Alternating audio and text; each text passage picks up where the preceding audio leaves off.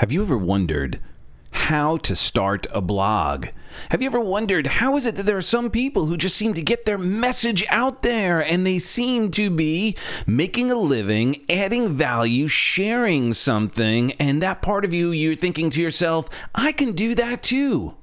Well, if that's you, if you have ever thought about writing a blog, doing a video blog, getting into digital marketing and bringing your products and service to the market through sharing your voice, sharing your story, then you are in for a treat. My new great friend, Tim Gillette, is here to share how to break through in the blogosphere in video blogging. Cue the intro.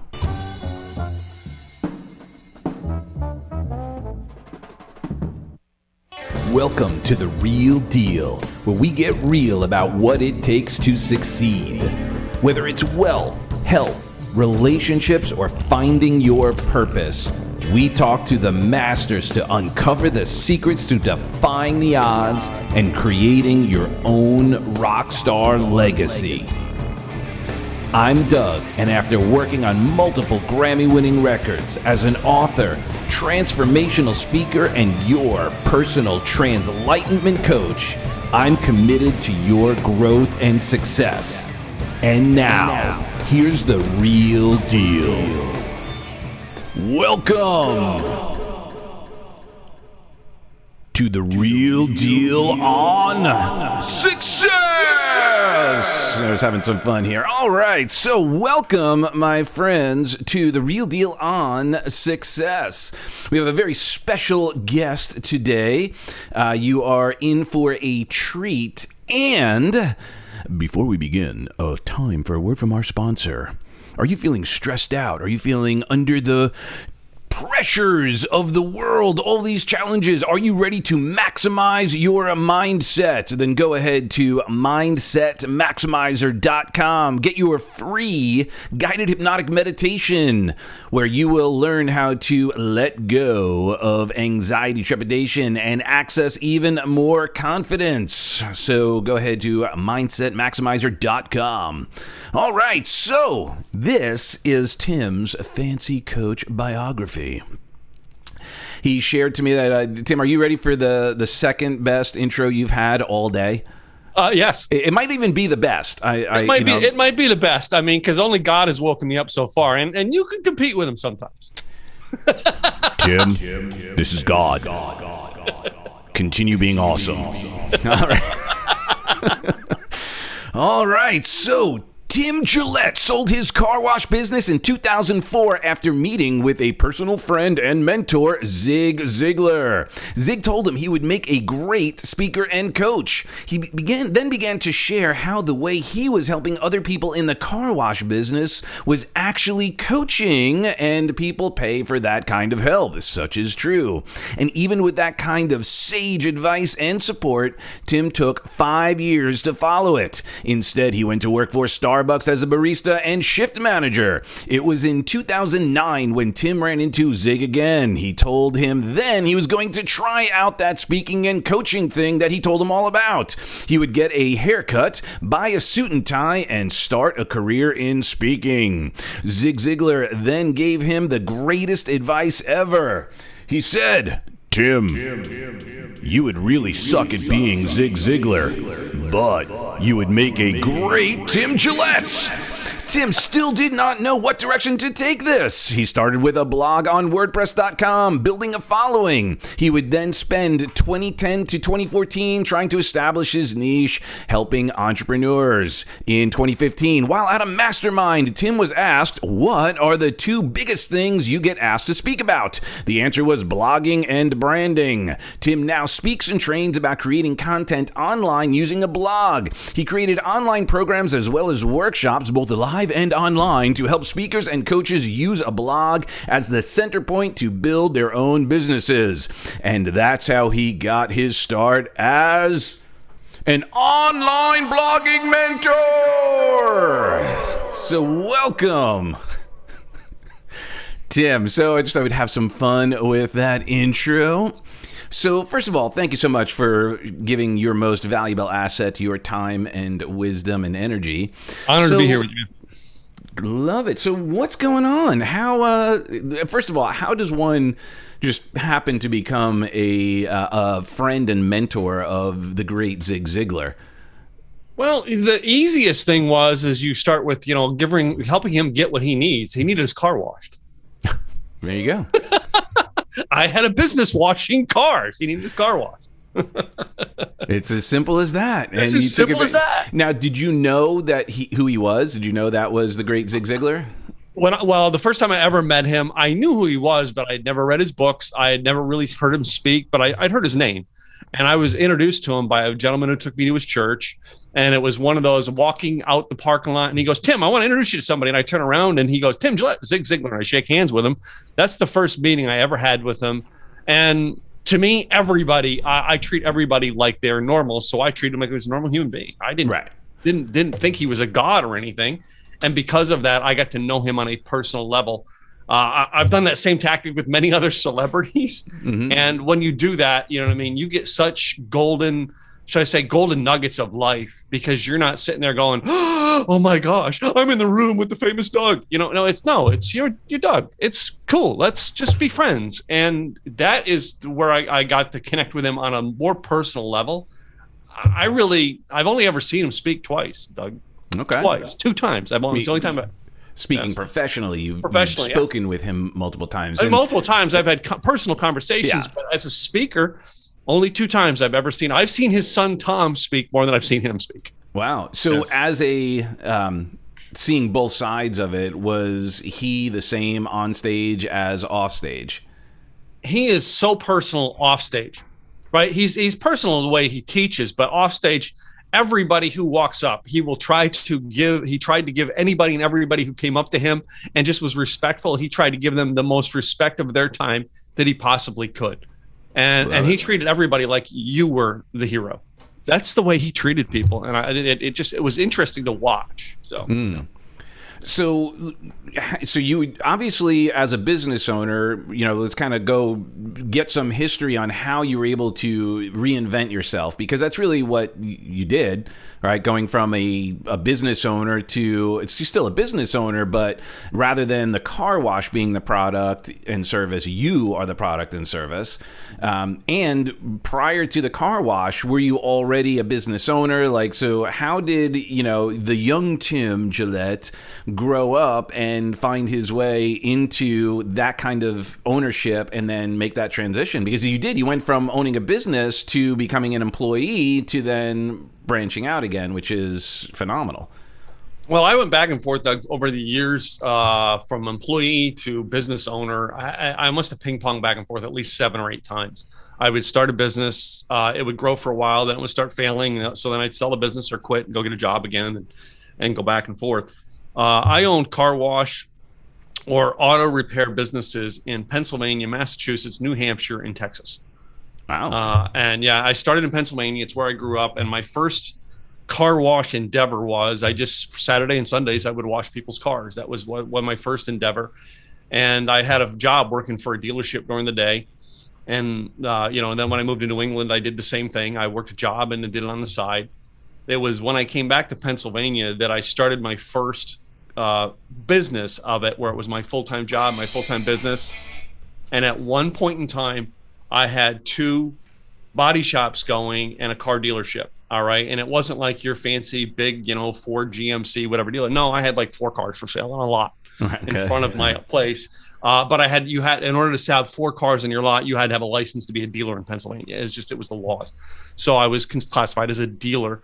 Um, and that business, you know, I, I want to say that was probably one of my most unique ones, because that business, when I sold it in ninety-seven or ninety-eight, when I, I left Pennsylvania, it had two very, very important patents, the stuff that I had learned throughout the years that went with the business. And one of those patents you can still see in every tire shop today. Uh, and it was something that we came up with the idea. We had it drawn up. We, we secured the patent onto it. And it went with the company. It was part of the value of the company. Wow. And it went, and the the people who bought it, that's those two patents is what they sold off And then they dismantled the whole auto, you know what I mean? The auto repair That's shop. All they wanted was the, that's uh, all they patents. Wanted was those two things. But those two things, uh, you know, they paid to get me out of debt. Thank wow. God I had them in my back pocket, and I, I never would have had the money or, you know, the R and D to make them come to have come to fruition. So the second one was based on a, a P P G paint design, you know what I mean? Using P P G paints, and DuPont actually took the idea. And there was a whole thing with it in like the early two thousands that DuPont tried to tried to steal it and go around the patent, all right, wow. and it didn't work, and they got shut down. So then they just went in and bought the patent from the company who owned it. yeah. Crazy. Yeah. So were you always into cars? Like, is that how you were into that, or is it just an opportunity that? Yeah, I was itself? As a kid, I was always into cars. As a kid, I remember, I can tell you my my uncle's first, my uncle's cars, you know, my dad's trucks. You know, I I was it was something that fascinated me as a kid. You know, and I owned many of cool cars, but like it was something that grabbed me and and and had my interest. And I was like, man, I'm going to be in the auto industry forever. And shocked that, you know what I mean? I'm now out of it. What, nineteen years, eighteen years or so, I'm out of it. I've not been in the auto industry now. So yeah. Wow. So you obviously you've traveled quite a bit, um, and you did this transition, bouncing around. You you followed a passion for a period of time, worked out a deal. Uh, Zig shared with you that, and you said when he first told you that, what was your initial thought when, like, so, oh, you'd be a great speaker and coach?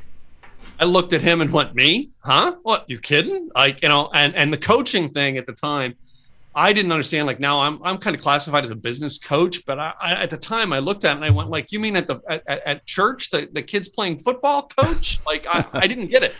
I really, I didn't get it. And Zig explained to me that everybody I met in the car industry, in the car wash, like I was a mobile type business, and I would meet these individual mobile guys, and I would, just like Zig would talk to them, I would talk to them, and I would sit there and give them a couple of advice on how to make more money and save time to in their business. And Zig said, Tim, that's that's uh, coaching. People pay for that. You know what I mean? You're giving it away for free. And I'm like, oh, okay. Well, it's um, a value add. Yeah. It's, it's part of the premium package when they, yeah, uh, yeah. The, their car's getting waxed. Yeah. Uh, but like I, the speaking thing, and there's still days that I still doubt I'd be a good speaker, but like there was something that Zig's seen in me because of the fact of the church we went to. And I'd be asked things like, you know, hey, Tim, will you get up and do the prayer today? Okay. I mean, I never sat and was like, you know, people going through, you know, the, the you know, I mean, the programs to get confidence. Hmm. I didn't need them. I just, okay, yeah, okay, you told me to do it. Okay, I get up and did it. You know, uh, Tim, we need you to read this scripture in front of the church of thirteen thousand people. Okay, I would grab the Bible, get up and read it. It wouldn't, I never thought about it. It didn't hmm. cross my mind. Oh my God, I'm standing in front of thirteen thousand people.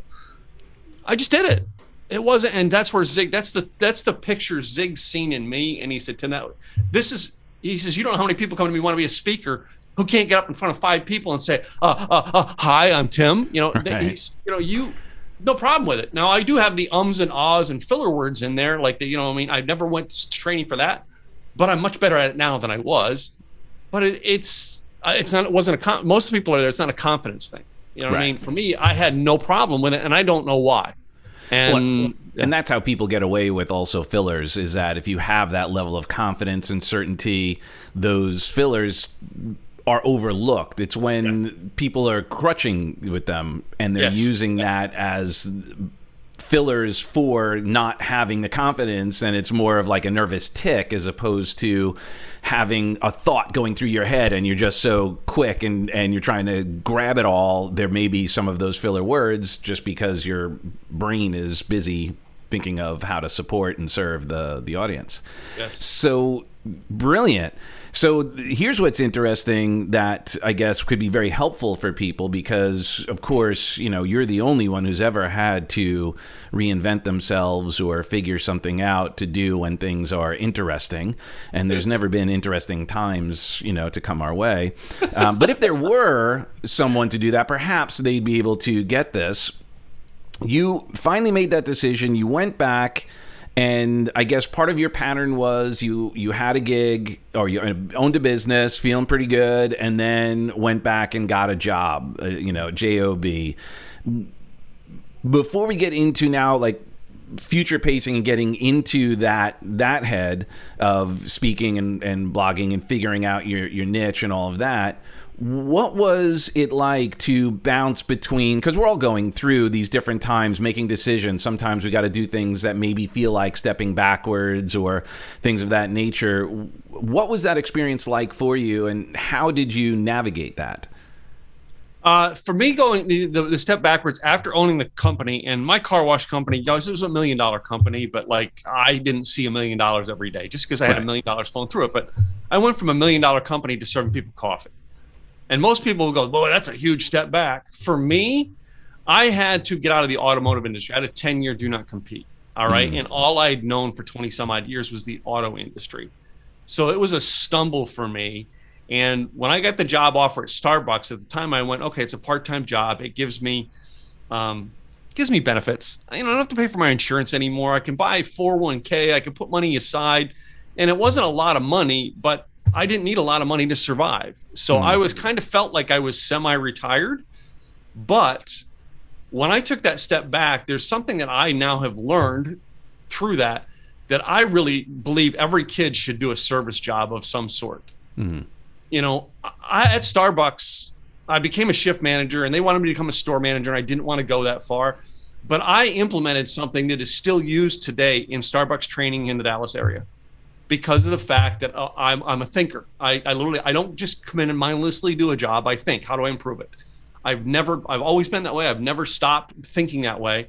And when I came to Starbucks, the number one thing that got me was, we are in the people business making coffee. And I had to, I had people come in, and if you ever go into some of the Starbucks and you see our, our coffee shop and you see the guy making coffee and he's looking down the whole time trying to make the coffee and you're standing there talking to him and he goes, uh-huh, uh-huh, and he doesn't look up. Mm. That bugged me. I'm like, we're in the people business serving coffee.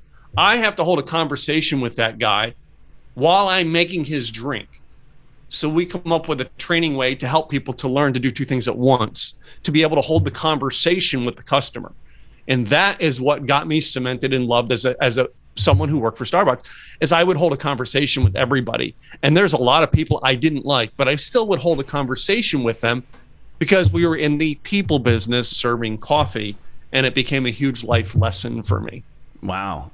Very cool. And touch upon a little talking to people you didn't like, uh, because we're in, and again, not that that's possible today, that anyone could be divisive or, you know, have differing opinions and not like someone, and people, you know, no one would unfriend anybody or anything like that. So of course, since that never happens, maybe this uh, conversation is, is pointless.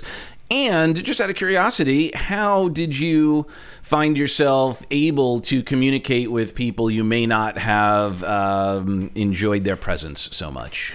They, they number one, I, I worked at Starbucks. I was there to make their coffee. Again, I'm, I, I get it. I'm in the people business making coffee, but they came there for a reason. They came to get coffee. The bonus was is they had to like the people making the coffee. Mm. I didn't have to like them. That was the bonus for them. I had to make that coffee for them because that's a service or a product they paid for. And if I'm behind there and my name's on that, making that drink, it's got to be the best. Right. So whether I like you or not, I have to give you what you paid for. Right. That's right. Business to me. Right. Right. And but the conversation is the conversation was part was the bonus. That was what right. Starbucks wanted. And just because I disagreed with you or didn't like you, doesn't mean you got treated differently. No, you paid for a product and service. I need to give you that product and service. Got it. So great. You voted for, you know, whoever. I voted for whoever. Who cares? It doesn't matter at that moment in time. I am making you coffee, and I need to make you feel like this part of your day is the most special in your day. So when you walk out that door and crap happens, you are actually now go, you know what I mean?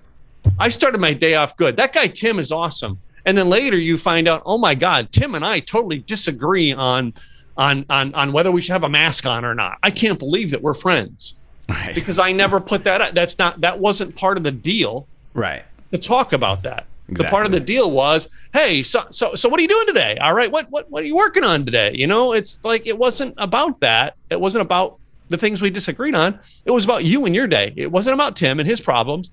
And when I separate my uh, when I put me into the equation, it is no longer about you, the customer. Right. I had to take me out of the equation. So. Ah. So there's a nice nugget, nice takeaway, is when you're communicating with another, no matter what, in situations such as that, when you take yourself out and you don't make it about you, you make it about them, you now bypass any challenges you'd have in the first place. Yes. Ooh, love it. Very nice. So, okay, so thank you for that nugget. So now you've uh, you've done a few years as a barista. You're ready to, at some point, maybe you've had the conversation going on in your head, and was it by divine design you bumped back into Zig because you don't have the the the uh, car wash anymore? So was it by just divine providence, or because you go to the same church, or how was it that you reconnected with Zig and then you were ready for that next stage? Great, great, great question, because it, this is most unique that most people would never think things like this happen. My daughter was here in the Dallas area. She was working as a as a receptionist at like a, they had a little doctor's center in a, in a supermarket that was close to Zig's house. And I'm there visiting my daughter one day, and there goes Zig and Jean walking around the corner in the grocery store. So I just like, oh my God, I haven't seen, seen Zig in two years. So I run up to say hi to him. And that was the two years after he had, you know, very much, you know, illnesses and, mm-hmm. and was still not totally with it. And I come up and go, Zig, Gene, it's Tim. Good to see you. All right. And Zig turns around and goes, oh my gosh, it is so good to see you. But I could tell by looking at his face that he wasn't the same. Mm-hmm. And that's where it hit me. Um, the, the guy who was the, like the best in the business told me I should do that business. And I refer it as a lot, all right, not to be play the political game, but I referred at that time for many years, I said, having Zig Ziglar tell you you should be a speaker is kind of like having Bill Clinton tell you you should run for president. All right. The guy was pretty good at it. You know, he knew what he was doing. And if he could see that in you, maybe you might want to listen.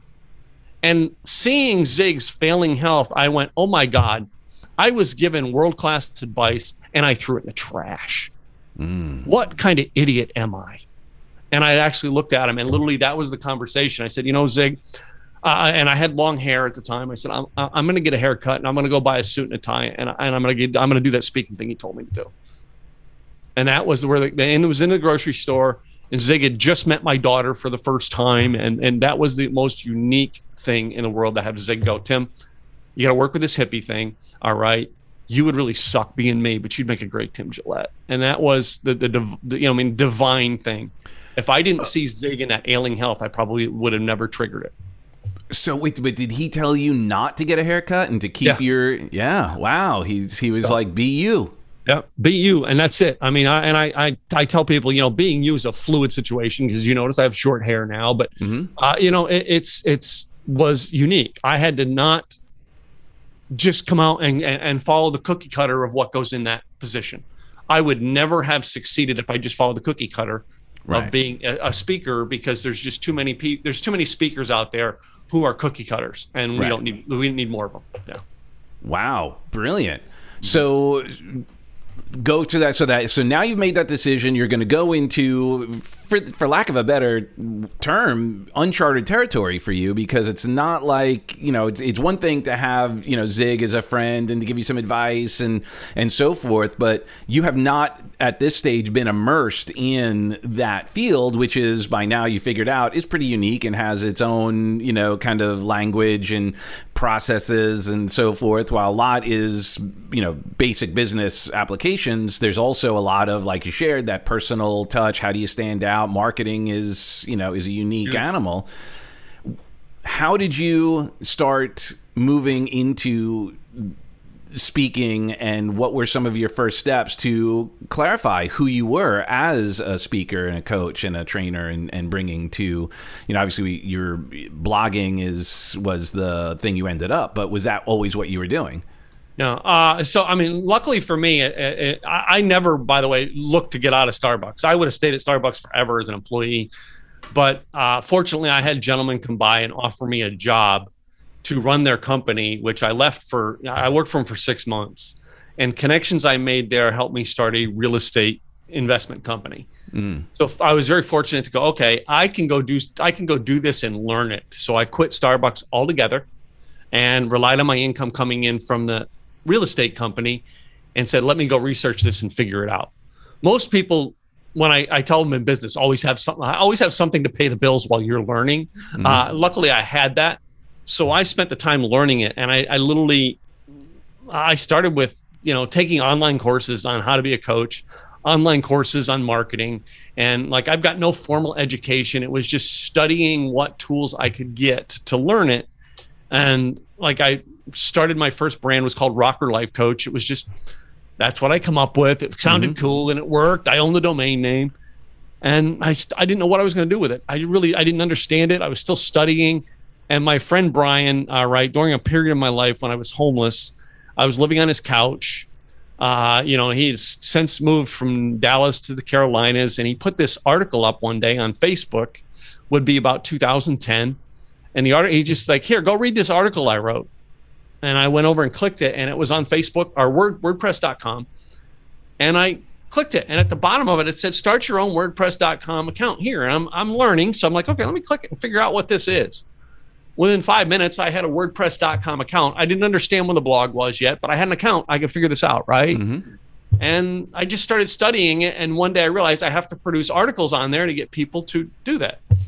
I did know how to write articles because I was working for a ministry where I was on the, the management team and had to produce an article every month for the for the newsletter. So I knew how to write. I had that down. So it's like, okay, I'll just go write these articles and, and figure it out.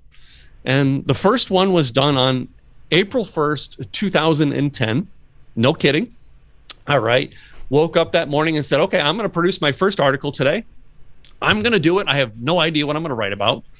So I said, you know what? I'm going to do one of those tricks of I'm going to set a timer and go do a task for thirty minutes. And my task was I'm going to go clean my garage for thirty minutes and see if I can think about what I'm going to write about. And in thirty minutes, I completed the whole garage. I got it all done in thirty minutes, something I've been putting off for four weeks and and did it in thirty minutes flat. I come upstairs and I went, ah, why don't I write about changing your world thirty minutes at a time? Sometimes if you just get started, you'll realize that the task takes shorter.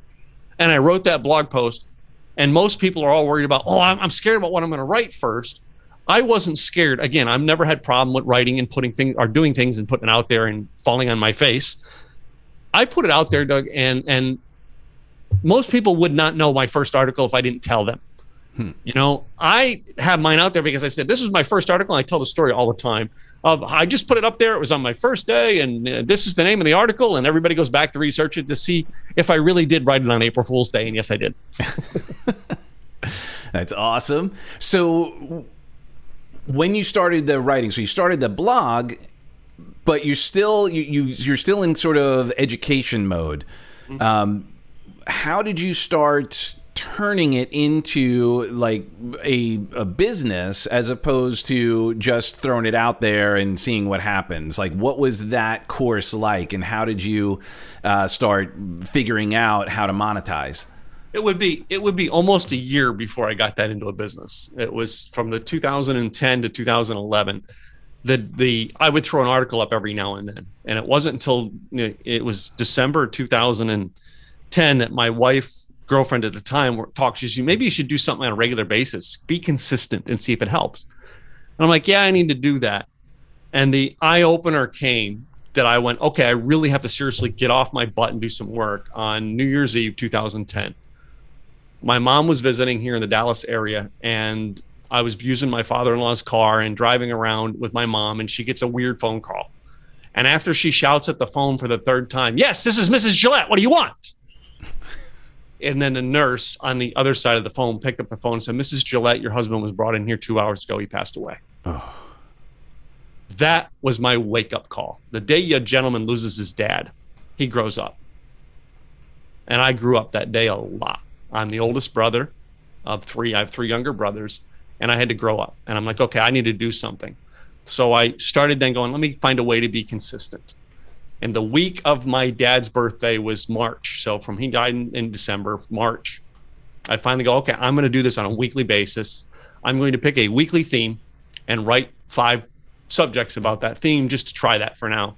My first weekly theme was real hope and change in the world. And I told the story of five people who impacted my life on a personal level. One of them was a girlfriend that I dated many, many years ago. And I dated her after after she lost her husband. All right. And, and that's when we dated. Another one was a lady that I worked with at Starbucks who was abused and had to leave Oregon and move to Texas to get away from her, her ex that abused her. The third one um, was my friend Rob Skiba, who I just had on my podcast just last week. Um, I forget who the fourth one was, but the fifth one was my dad. And I actually had to do some research to get the story about my dad and everything. I had to talk to his sisters and stuff like that to get the conversation out. But that was my first, shall we say, semi-viral blog post. Uh, one hundred fifty people came to read that blog post about my dad. Wow. All right. And I was able to tell the story of my dad. And and um, the two, the greatest thing I, I why I call it hope and change is one when my uh, a year before my dad died, he said, I only had two bad days in my life: the day he lost his brother-in-law and the day his grandkids were his my my one brother's ex-wife picked up the kids and moved away, moved from Pennsylvania to Florida with the kids. He says the only two bad days in his life, and then I went and researched and found out my dad was the was the son of the cleaning lady. All right. And I don't want to go into all the things that my grandma did because I still hold her on a pedestal. She was my grandma. All right. But all the things my grandma did to support her kids. And my dad was the boy, and he was called the bastard son. And, you know, my dad never knew his dad until he was twenty-seven years old. And he knew his dad for a couple of weeks, and his dad died. And my dad had one pair of pants that he had to wash out every night and put back on the next day. He was picked on all kinds of ways that you could imagine. And he, yet when he died at sixty-nine, seventy years of age, he said, I only had two bad days in my life. Wow. And I'm like, oh my God, you went through all this as a kid. And I sit and look at my life and go, oh man, I can't believe the kids picked on me, and realized my dad never considered those bad days as he, as he progressed in his life. Right. And that story made me go, okay, it's time to get serious. And that's where we started with the blogging on a regular basis. And we became, I was consistent five days a week. I did it for up to two, it was almost two years. It was two thousand thirteen when I stopped blogging every day. And some of the areas that I learned in there to help build my audience. And I had to learn to build the audience first, build the community before you try and monetize it. Mm. And some of the unique things I had was, the first one was I, I wrote a blog post about entrepreneurs I want to meet. And one of them was John Schneider, who founded Papa John's Pizza. Mm-hmm. And I wrote the story as to why I wanted to meet him. And literally, John Schneider found the article and called me. Oh, that was the most bizarre thing in the world, to have him call. And he's like picking up the phone, not knowing who it was. And he goes, you know, Tim Gillette, this is John Schneider. I heard you wanted to meet me. It was a wow. bizarre moment in my life because he read the article. And that made me go, okay, I can do things to outreach. The next one on there was uh, learning what my niche was. Eventually, we went down to songs. I started writing about songs, and I was the rocker guy, and and writing about songs and music. I would take a song title and talk about how it motivated me. We learned that one from a song that impacted me in nineteen eighty-one, eighty-two was Jukebox Hero from Foreigner. Mm-hmm. I love that song. I love the story behind it. So I wrote a blog post about how that motivation from that song took me. The day before that post went up, I had thirty-five people read the post the day before. The day that blog post went up, seventy-seven hundred people showed up to read it. Wow. That's a little bit of a jump. Yeah, and I went, yeah. maybe this is the niche I need to go in. So then we went down that niche, and I, I was actually writing blog articles uh, and competing with bands for like S E O, because I got so good at writing articles that I, I, I beat the Eagles on their two thousand thirteen tour. It was called History of the Eagles two thousand thirteen Tour. I beat them on that keyword seven times. Oh. Uh, like when you can beat a band at their own keyword because you're writing motivational things about their song. I was like, okay, now I learned S E O. What's next? I need to learn to monetize this now. So then I wrote my top five mentors. The number three person on the top five mentors was the man who helped me monetize and make this all something. The number three guy, I wrote an article, and I sent an email to every one of these people I'm writing the article about, and said, hey, I'm writing an article about you. Anything you want me to include or not include? And, it, you know, Zig's family, they said, you can write whatever you want, Tim. We trust you. Tony Robbins, I got nothing from them. A guy named Billy Cox here in Dallas, he wrote me and said, you know what I mean? You know, he just encouraged me, liked what I was doing, just said, good luck. I mean, yeah, write whatever you want. However, I've inspired you. Obviously, it's worth it. My first coach, Rhonda Hess, I wrote about her. But the middle guy was this guy named Craig Duswalt, who had a unique story about how he was a rock star and being a rock star in marketing. And his unique story was he worked for Air Supply and Guns N' Roses. Yep. And I, I wrote to him and I said, I'm going to write an article about you. He'd never heard about me. He just wrote an email back, call me this afternoon, and wrote his phone number. I picked up the phone. I called him. And seven days later, I was sitting in his conference in Los Angeles, California. All right. And uh, two weeks later, I was in his coaching program. And like that changed the world. He now opened up everything we wanted to do. And that's where we learned how to monetize it, all right, how to actually get your marketing in line, how to have a product or service to go behind it. You know what I mean? That's a roundabout way of how we got there. It was not like a bam overnight like we all think it is. No, it took right. time, and it took a step at a time. Yeah. Now, how did you learn about Craig? Like, what was the the way you learned about him? Uh, actually, I was doing a Google search for, you know, rock star marketing, rock star. Uh, you know what I mean? Rock stars in business. And he came up as he was known as the rock star speaker. Right. I mean, and, you know, his brand was called Rockstar Marketing at the time. And that was what highlighted it up. And again, he was a, it's kind of like me. He was a little more relaxed in what he did. He wasn't mm-hmm. like the, he wasn't like the, the, the suit and tie people that right. I was trying to avoid. Yeah. And that, that's what helped me uh, really connect to him on a personal level. And again, once I connected to them on a personal level, that's been the key to my thing. If I connect to somebody on a personal level, they got me every time. Mm-hmm. So, yeah. Well, and, and Craig's such a great guy. You know, he's been on he's been on the show here on The Real Deal, and uh, fantastic. I love his story. And, and what's cool, like we, I would say, certainly the three of us are very similar, kindred spirits, having, you know, a variety of music passions. Uh, you know, we, we all have that in common. And uh, using Rockstar, I mean, look, you can just see my, my logo. It's, it's right there.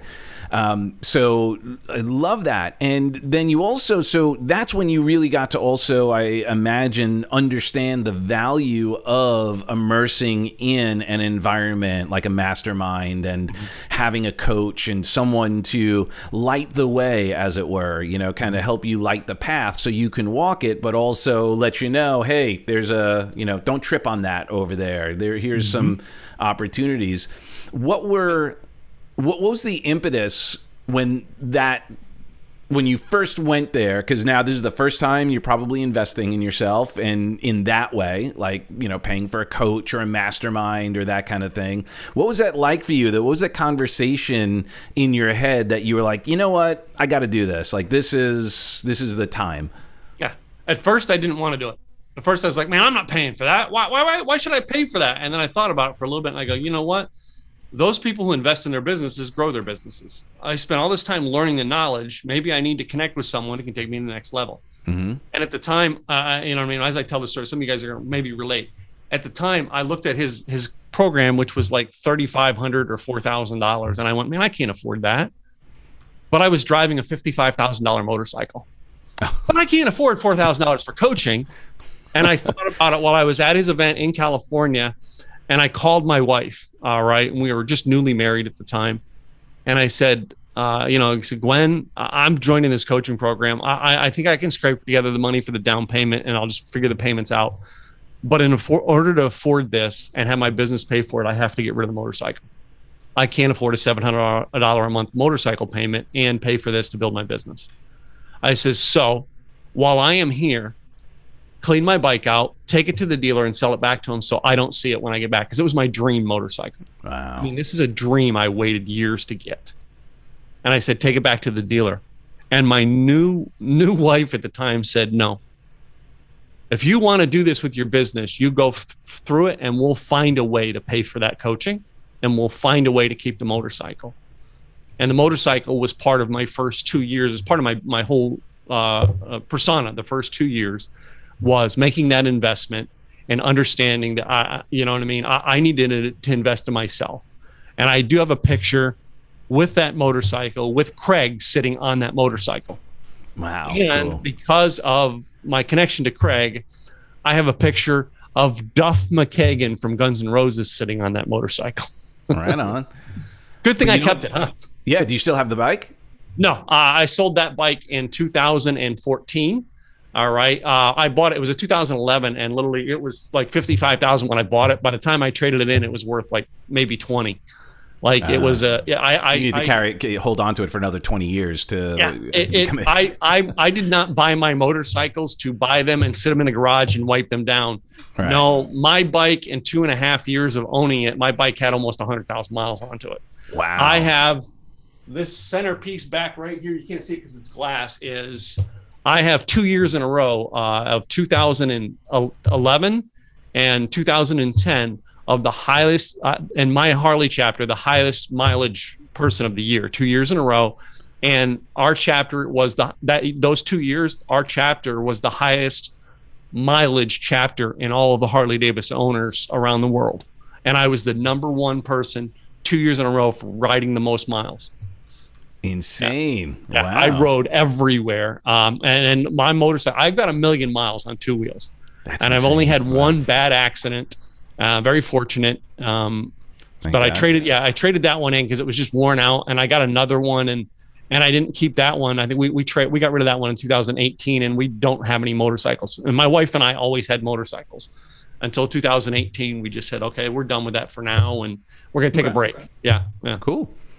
Yeah, I haven't ridden about. I have a motorcycle in my garage, and it's been sitting for a while. Once you know, like geez, seven years. Once we had our daughter.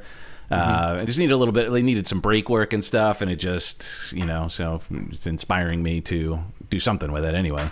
Yeah. Um, so, all right. So now you've you, you've gone to this event. You started getting excited. Uh, Craig and you connect on the rock, you know, the whole rock star vibe, and there's no competition. It's all support. How did you then start monetizing? Like, what was it, that aha moment for you that you said, oh, okay, wow, I can either charge, like, were you get charging for your services, or were you charging for ads because now you are having viral posts?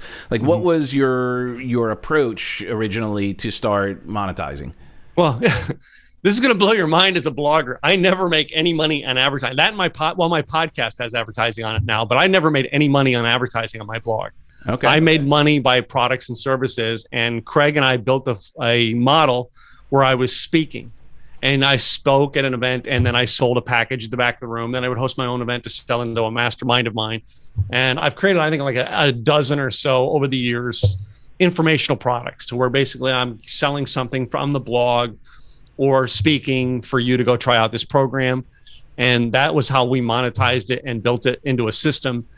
I, I, I have to... You know, I have to do everything with the what's the end goal in mind. Mm-hmm. So, like, I can't randomly, well, let's try this. Okay, let's try this. Because uh, I, I don't know if you know, um, you know, C J Ortiz from Mental Motivation or not, but C J Ortiz used to hit me up. Why don't you have swag, man? You need to have swag T-shirts. And that's how he made his business, was doing swag. Mm-hmm. And like me, I'm like, nah, I don't, I, I don't want to. Now I'm actually going to create a T-shirt with the Blog and Video Con logo onto it. But like, eh, I just wasn't into that stuff. Mm-hmm. And like, that's how some people are doing it. I wasn't in, I had to have a purpose. Everything I do serves the next purpose, serves the next purpose, serves the next purpose, serves the next. And I, I, I that's how I built it out. And uh, I'm always refining that process. And, you know, I have, yeah. high, you know, I have a platinum coaching, I have an elite coaching, and I have an inner circle mastermind, and everything I do gets people to either join the inner circle mastermind, the platinum coaching, or the elite coaching. That's everything I'm trying to do, get you there. That's mm-hmm. what I'm trying to do. I'm not I'm not playing any other games. And who's your ideal uh, referral? Who's like your ideal client? Who do you serve the best? Like if someone were listening to this right now, who would be the person that you go, man, if this is what you're looking for, this is what you do, I can help you accomplish those goals? So the mastermind is actually filled up with people, uh, well, not full, but about fifty percent of the people, and I'm going to say this, and I'm pretty sure they're not in your program, but fifty percent of the people who come to my program come to me because they've gone to all the fancy gurus and spent all their money and are broke. Mm. And they come to join my mastermind because it's thirty-five hundred dollars a year, dirt cheap to join. And they come there because they're broke. And I'm their last ditch to try to save their business. And most of them we turn around because of the fact that we realize that you were, the reason you tried to invest with the Tony Robbins type is because you want the, the fanciness, but you don't have the assets to make it work. Right. All right. So that's the people who are coming into there. They're all entrepreneurs trying to put the system together. All right. Everybody who comes to my programs, they're entrepreneurs who don't have the system together. In other words, they, they think they want to sell this. They think they want to do this, but it's like, okay, how is it going to work together? And we create the whole process from beginning to end of how it works together. How doing a podcast like this feeds your business. How speaking at an event feeds your business and purpose behind it. And, and we've had people come through the program who left real quick because they weren't willing to do what it took to make mm. it work. You know what I mean? The number one investment you have, as you said in your beginning, is the number one investment you had is your time. And we have to teach people, when you don't have money, the first thing you invest is your time to make things work. And right. most people are like, I don't want that. I just want to put it on the internet and make a million dollars. Great. I'm not your guy. Bye. Yeah. Yeah.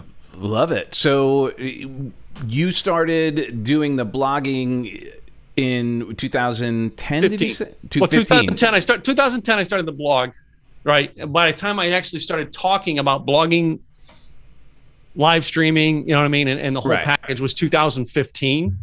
All right. And that's, that's, okay. that's the area we went to. Yeah. So what has been your experience as far as technology and, you know, S E O and how, you know, blogging obviously was easier for most people at first. And because uh, doing video, like what we're doing right now, was not always so easy and so high quality.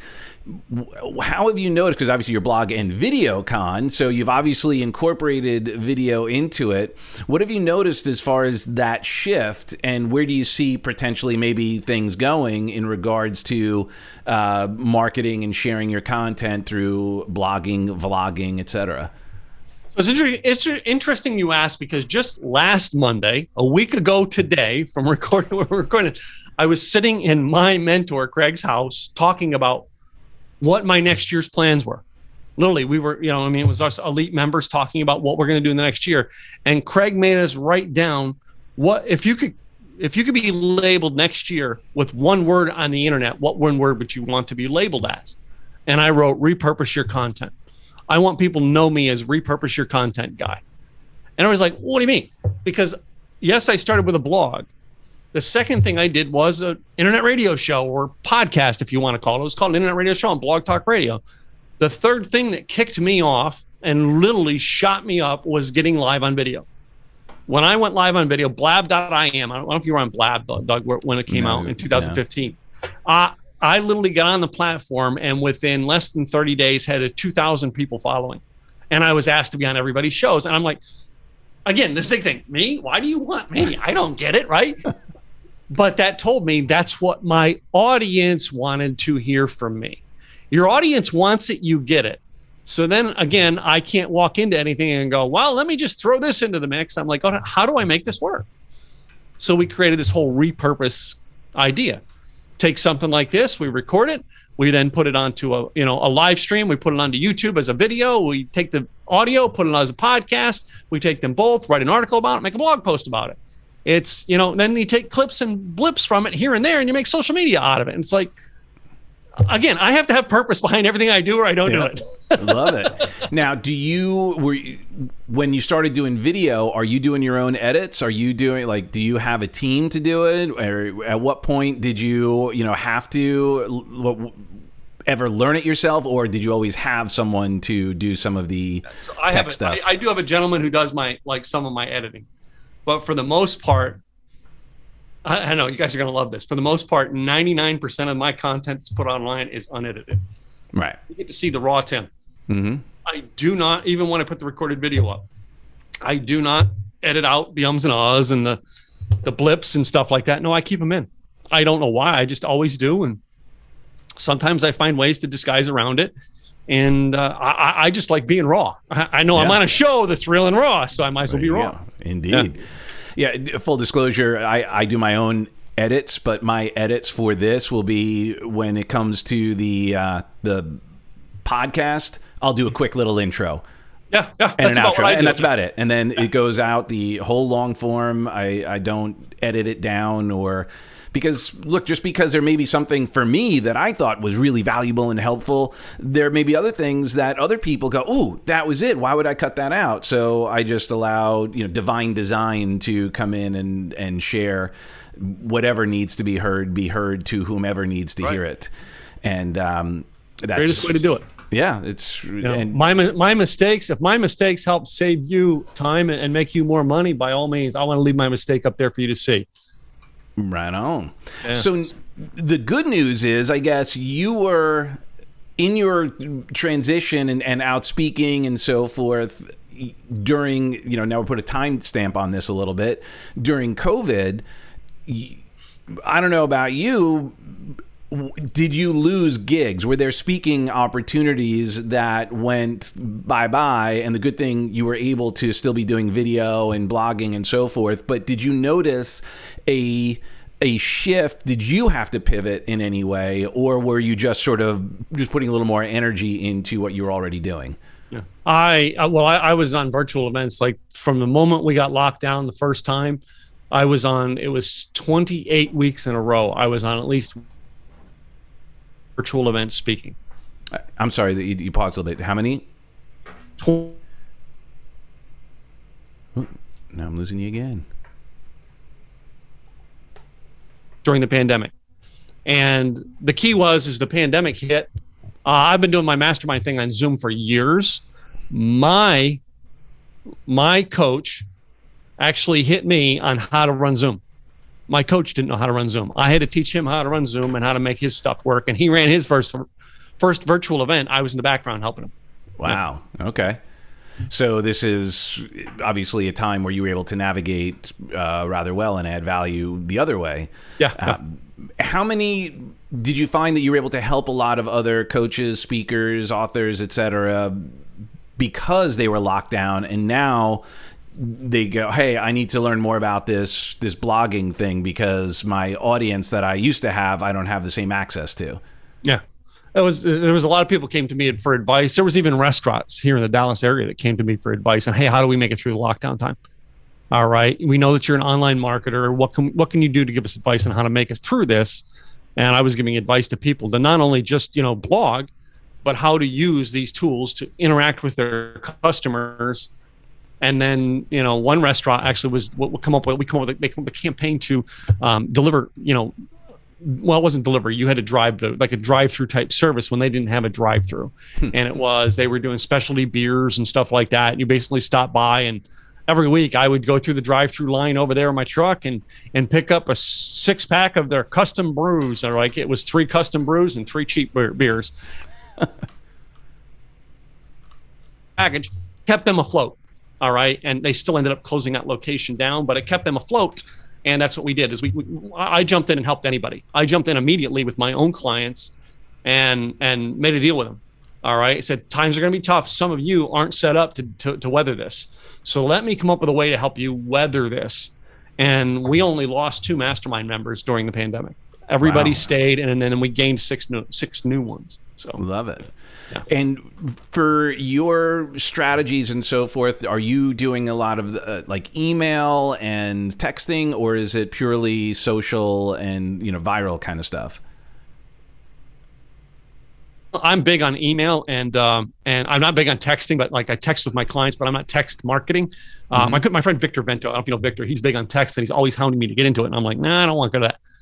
But uh, like I like emails, so I'm big on build a relationship on social, and then email is my follow up. Uh, which, like you've been on my my podcast, you mm-hmm. notice everything I do to communicate is by email, right? Like right. you know what I mean. I, I I'm big on uh, walking you through one step of every process with an email, you know, yeah. and that's that's the communication tool. That's not the marketing tool to get you in, because some stranger sends me an email and says, "Hey, I could help you with this. To you, send me." dollars I uh, uh send it by a Bitcoin, because like I don't have an address and I can help you. And I'm like, no, uh, no I build relationships with people using social, get them to come to my sites, and then build a relationship via video or or some or article that makes them go, let me take this first step. Got it. And what has been your uh, most successful, or have you changed at all, right? Because originally, you know, we could date ourselves knowing, remembering MySpace, right? Facebook obviously is huge. Then Instagram and uh, uh, TikTok and Snapchat and all of these. Are you on all of them, or do you focus on one specifically? Have you noticed some shifts in um, efficacy through the different platforms? So I still am huge on Facebook and YouTube. Those are my two main. Mm-hmm. I try things out when they come out. So in other words, I tried Snapchat, tried Clubhouse, all right. I tried Uh, all the like, I have a, I have a, a very good presence on Instagram and Twitter. I have a large presence on Twitter. LinkedIn, I'm, I got to tell you, LinkedIn's a great place, but I'm just not. It's not a great tool that works for me. I haven't found a way to work into my realm. Mm-hmm. Um, am I against any of them? I'm not against any of them. I have a client who's huge on Clubhouse and TikTok, huge on them, growing through leaps and bounds, and I don't get it. You know what I mean? There's also other tools out there that. Uh, you know, I have one client who's going big on Facebook groups.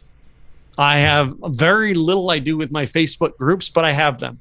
I'm not rock star in them, but Facebook uh, live video and get people to come off the live video and come to my stuff is, is that's what works for me best. But hey, if Snapchat and Instagram works for you, by all means, study it and do it, you know? Right on. So what is your... your workflow, like to get in a little bit of a hot dog conversation here, meaning like, how do you make it? Um, you like, what is your philosophy and your engagement sort of philosophy and idea? Like you put something out on, on Facebook, and then are you continuing to add value? Are you looking for a strategy call? Like what is your, your, I guess, you know, your, your workflow? Um, I do like live live stream videos to my Facebook on my business page, uh, uh-huh. you know, I mean, almost every day. And it's all it. something informal to try to help you get to understand me, maybe a little bit of life lesson in there, something like that. So if someone is on right now, they could find you on uh, your Facebook page. Is, is it Tim Gillette or is it uh, Blog and Video Con? Do you have a different name for it, your business page? So my business page is facebook.com slash Tim Gillette Rocks. So um, my Facebook, my, yeah, my Facebook profile, because I used to look like Tom Petty, is Tim, or facebook.com slash not Tom Petty. uh, I still kept that one anyway. Um, but yeah, that's, that's, and I have two groups. I have a group that's called Blogger, Vloggers, Podcasters. That's the general, anybody can join. And then I have a Blog and Video Con group. And what that group is, is we do our events every month, and we broadcast the event in the Facebook group, and then we get the interaction in there uh, oh, nice. for the event, and that's the events, the virtual events that people pay for to to, to be at. So yeah, right on. So yeah, let's talk about a little bit the events that you you have coming up, and and what can people expect, and who who would it be for? What what would someone expect? So most people who are coming go hey, going, hey, is uh, online marketing for me? Do I should I have a blog? Should I have a podcast? Should I have We have a, an event called Simple Easy Events. It's a Simple Easy Marketing virtual events, simple easy events dot com. And that is designed for those people who want to learn online marketing at their own pace. What those events do is we broadcast them live every month. Uh, our next one is going to be, I think, September eighteenth from this, from the date we're recording this. But like every month, we have a chosen day. We bring in five speakers to train, something that helps you with your online marketing. And if you can attend it live, let's say we're using that September eighteenth, you can attend it live, great, you attend it live. If you can attend the first two sessions, you attend the first two sessions, but you get the recordings to it to watch at any time you want. The idea behind that group was anybody can join it who wants to dabble in and figure out. We have a very low cost uh, to get into it, and it's a lifetime membership, a one-time fee that's a lifetime membership, and we give fifty percent of the money away to the charity of that month because it's all about helping those people going, well, I want to learn, and, and we have experts who, to, who pay the, the fee and join just because they're like, I want to be part of this community. Mm-hmm. But it's designed, hey, I want to learn, but I don't know, and, and, and to figure it out. The next level we have is if you want to come to a live event. We do two big live events a year. The next one we have coming up is Blog and Video Con. It is our biggest one we do over the year. This year's not going to be as big because we're just not going to deck the halls. Not sure who's going to be willing to show up in this pan, uh, you know, in this current situation we're in. Mm-hmm. So we're doing a smaller event that's more like we do in May, and it's a one-day mastermind, one-day training event. But normally that event is built around the fact that you come there, you're meeting with a bunch of people who do the same thing as you do. You have a community or, or you're starting to build a community, but you want to learn how to build it. We have speakers who share about it. I share our signature programs. And then we have breakout sessions where basically you may learn more from the five people at your table than you learn from me teaching on stage. Right. Or you guys may sit at the table and talk about how to implement what was just taught from stage and come up with an idea all together. And actually, from our Blog and Video Con, we've had people go home and create new companies. They met at the at the event, and they go home and they create a whole new podcast together, which turns into a company, which turns into product services, and they go a whole nother realm. And uh, you know what I mean? It's it's bizarre the way things happen. It's designed to be an event, but but an incubator to right. connect with people who who want to grow. And then in the in the spring, we do a thing that's uh, we, we we're changing the name, so I don't know what it's going to be called at this point. But in the spring, it's designed to be a mastermind slash event. Like it's kind of like what we're doing here in, in in this Blog and Video Con, but it's going to be unique, and that is the fact that it's going to be a mastermind type event. It is designed to be a smaller amount of people come into a room, and then we talk about what's going on in their business for day one, and then day two we come back and train on exactly what we said we wanted to learn. So it's like you're you and I are sitting in there talking on day one at the mastermind session, and you know I really like to learn something about th- here. This is what I want to learn this weekend. And you tell me, I want to learn how to repurpose my content using LinkedIn. Well, the next day, somebody comes in and goes, well, here's what I know about LinkedIn, how I can help you do it. Right. So it, it, it basically, day one, we all put on the table, this is what we're trying to learn. Day two, not only do we have two speakers coming in to share it, but we have a group of people who are at the tables going, well, have you thought about doing this? You know what I mean? So, yeah. Oh, I love it. Yeah. So what advice would you have for someone who is kind of at that point of, okay, do I do a podcast, or they're doing it, they're doing a podcast, they're doing a blog, they're doing a video, they're doing, like, do you have something that, or a philosophy around, like some people say, don't do a podcast until you're more established. Other people like, do a podcast to get yourself established. Other, like there's, you know, there, there's all these different ideas and philosophies. Uh, do you have one in regards to that? Do you have a, a, like an ideal timeline or anything of that nature based on all of the opportunities that are available? I, I, I'm a firm believer in go try. Find out what, do, start by trying what you like. All right. Most people will not try what they like. They will tell, well, you know, I met I met this guy, Tim, and he said I should do. I'm not a fan of go do because I said so. Hmm. No, I'm a fan of go try and figure out what's going to work and what won't. Give it a test. In other words, you want to try blogging, give it a test. Create one hundred blog posts and see what people follow or like. You want to do a podcast. Start with scheduling one one day a week.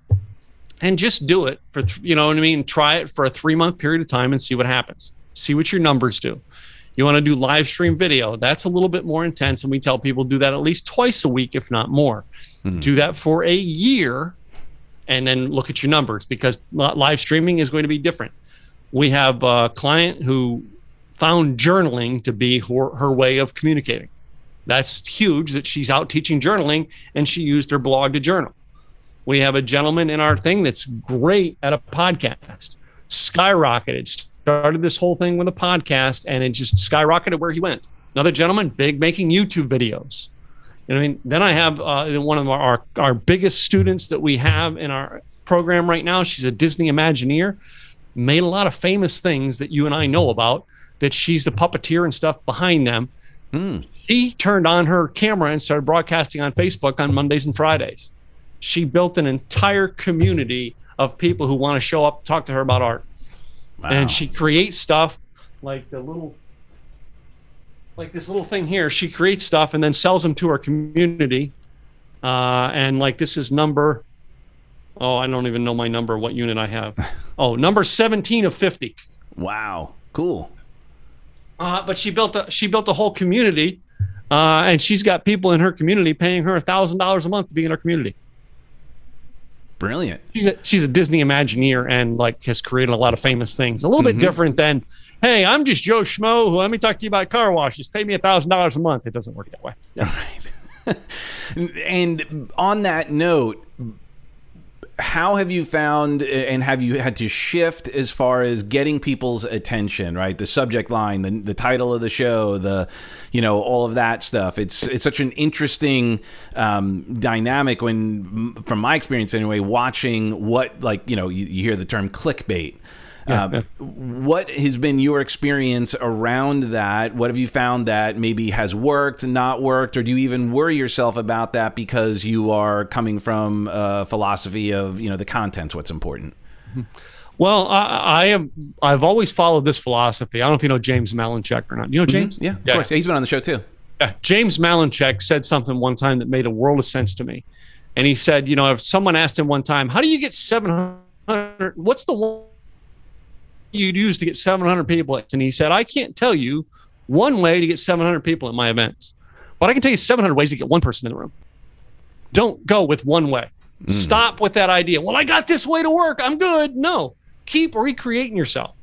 I, I throw weird things out every now and then just to make people come back and go, what's he going to do next? Right. You know what I mean? The Howard Stern thing. Why do you listen? Because I want to know what he's going to do next. You know, that's what you got to do. And you got to keep, number one, you got to, it keeps you on the edge. Right. If you are never, if you ever stop doing the creating, you, you die. All right. Mm-hmm. And I get from another, you know, famous people, and I listen to them, whether you like them or not. Years before Donald Trump was president, Donald Trump spoke in a room and he talked about a friend that retired and then tried to make a comeback ten years later and did nothing but fail. And Donald Trump said, I will never retire. All right. Now, I'm not, whether you like him or not, that's not the thing.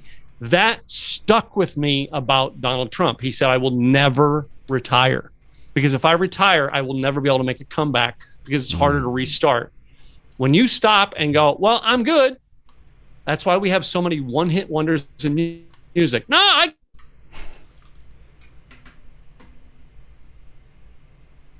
Ooh, be recreate it. New ideas. And I, I don't know, I may, I may come up with giving away a free box of air or something soon. A free box of air? Yeah, I've done that before, uh, like, you know, Texas Air. I, I'll sell you a box of Texas Air for twenty bucks. Love it. How many buyers did you have? Uh, I think about do a dozen people bought it. Awesome. With every session, you get a free box of air. We'll send you a jar of air if you're uh, really lucky. Well, wow. it's it's it's unique to do it, all right? Mm-hmm. And it was a great campaign that we did. Uh, I learned from Mark K. I don't know if you know Mark. Mark is a, a talk show host, but he also does mm-hmm. internet marketing. And I seen him do something that made me think of it. And the idea behind it was the box of air was getting, it, it's a it's a sales funnel. It's just getting you, I'm going to do this to get to the next, like, just to see what's on the other side. Mm-hmm. So they would pay me the twenty bucks for the box of air just to see if I really was selling it. Right. And on the other side, I said, well, obviously you trust me. Like, you know, you gave me twenty bucks. You realize there's nothing in this box. And I would, you know, the video is me shaking the box up. There's nothing in it, but you gave me twenty bucks anyway. I'm, I, I told you that up front. So you trust me. And then I give them like a month in my, you know, program, my my one hundred dollar a month program for for for, for the twenty dollars as a gift. You know what right. I mean? And I said, if nice. you want me to send you the box of air, click this button. I will send you the box of air. But if you don't, you just want this free, click over here and get this for a month for free. And okay. Yeah, nice. Love it. Um, and so if you were to share with someone, like, I got the not retire and the, the the keep moving, keep taking action. What has been maybe a defining philosophy for you, and any advice that maybe you would have given your younger self, that if there's someone who could benefit from some of the education, the uh, foibles, the distinctions that you made on your journey? I would say make as many mistakes as you can when you're younger. Uh, I wished I would have made more mistakes when I was younger, and, and not been so cautious as to do things. Because mm-hmm. some of the things that I tried, all right, to go, well, I, I'm gonna I'm gonna do this to prove it's wrong. They actually worked. You know what I mean? Uh, for instance, not business wise, personal wise. Uh-huh. My roommate that I worked with at Starbucks, she met her husband. Now they're divorced, but met her husband on eHarmony. And when he was moving into the house, and she said, by the way, he's moving in and we're taking over your bedroom. Your, uh, she said, you should go to eHarmony and try it. Maybe you'll meet somebody. And I said, that doesn't work. Let me prove you wrong. My wife and I have, have been together for twelve years now. Wow. Beautiful. Trying to prove my roommate wrong, and we're you still together. You showed them. All I right. showed them, yeah. Awesome. So how can people get in touch with you? I want to honor your time. And of course, uh, if there's anything else you want to share, please, by all means. Um, but I really appreciate you being here. How can people get in touch with you to learn more and, um, you know, dive into what uh, you're about even more than what you've shared today? Sure. I mean, you can go to my site. My name is Tim Gillette. Yes, yes, Gillette is my last name. I am not a sharp guy, but my last name is Gillette. uh, T I M G I L L E T T E. It's not spelled with a J. Tim Gillette dot com. All right. You can join my newsletter. That's just simple, easy. But if you want to get something, let me give you this, guys. All right. Right. You look at me, look at my uh, short hair. How would you like to learn the lesson I learned while I looked like Tom Petty? Go to not tom petty dot com. I have a free training there. It's about ten minutes. You don't even have to opt in. You can just go watch the training. Tell me if you like it. It's a, it's a good advice for you to learn out-of-the-box ideas. Okay, not tom petty dot com. Yeah. All right. Well, and in the comment section, there will be the info to get to uh, simple easy events dot com and blog and video con dot com. And how many years have you been doing those two? Blog and Video Con, we started in two thousand eighteen. The Simple Easy Events, we got our trademark in twenty twenty, and we started doing them in early twenty twenty, just before the pandemic. Wow. All right.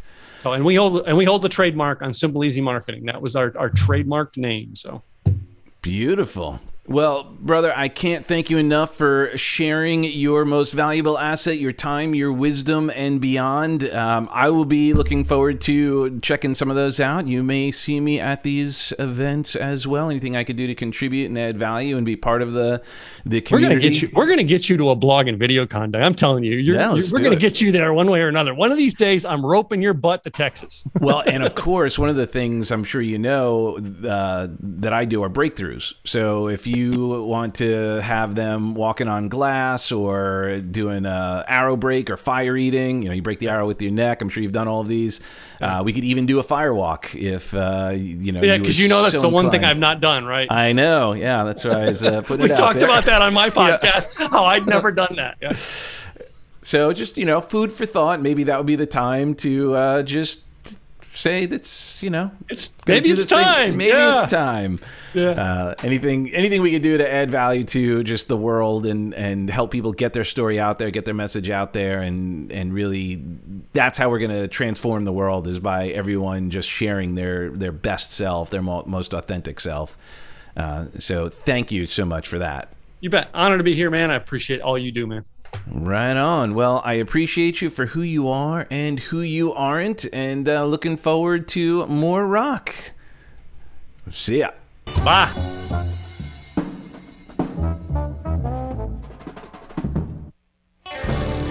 Thank you so much for stopping by and hanging with us, and remember to subscribe wherever you listen to your podcast right here, and we look forward to serving you even more. Remember, download your free guided hypnotic meditation at guided hypnotic dot com. That's guided hypnotic dot com, where you'll get your free anxiety-busting meditation. We look forward to serving you, and if you have any questions, comments, please feel free to reach out. All right, we love you for who you are and who you aren't. God bless.